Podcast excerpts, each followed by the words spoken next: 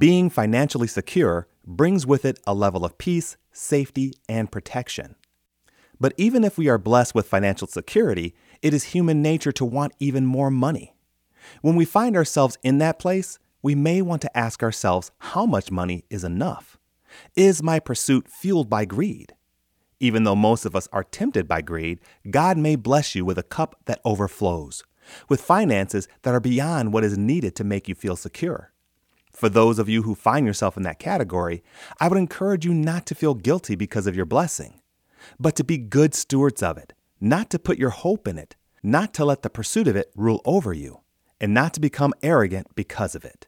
Paul puts forth a warning in 1 Timothy chapter 6 verses 17 and 18 which says, Command those who are rich in this present world not to be arrogant, nor to put their hope in wealth which is so uncertain, but to put their hope in God, who richly provides us with everything for our enjoyment. Command them to do good, to be rich in good deeds, and to be generous and willing to share. If you are a wealthy believer, I would encourage you to thank God for his abundant blessing on your life and your work. But I would also challenge you to heed Paul's words. With your wealth, do not become arrogant. Do not put your hope in your wealth, and be generous and willing to share. Ultimately, we should put our hope in God because money cannot provide us everything for our enjoyment, as 1 Timothy puts it. Paul reminds us that only God can. We are to be rich in good deeds. Regardless of how much money we have, all of us have the capacity to obey that mandate. Money can buy a lot, but only God can provide us with true happiness and fulfillment.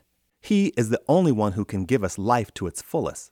He is the one who can provide us with everything we need for our enjoyment.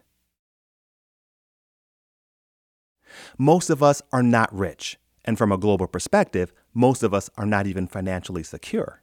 But if you are one of the few believers whom God has blessed with more money than you need, I encourage you to heed the words of Paul.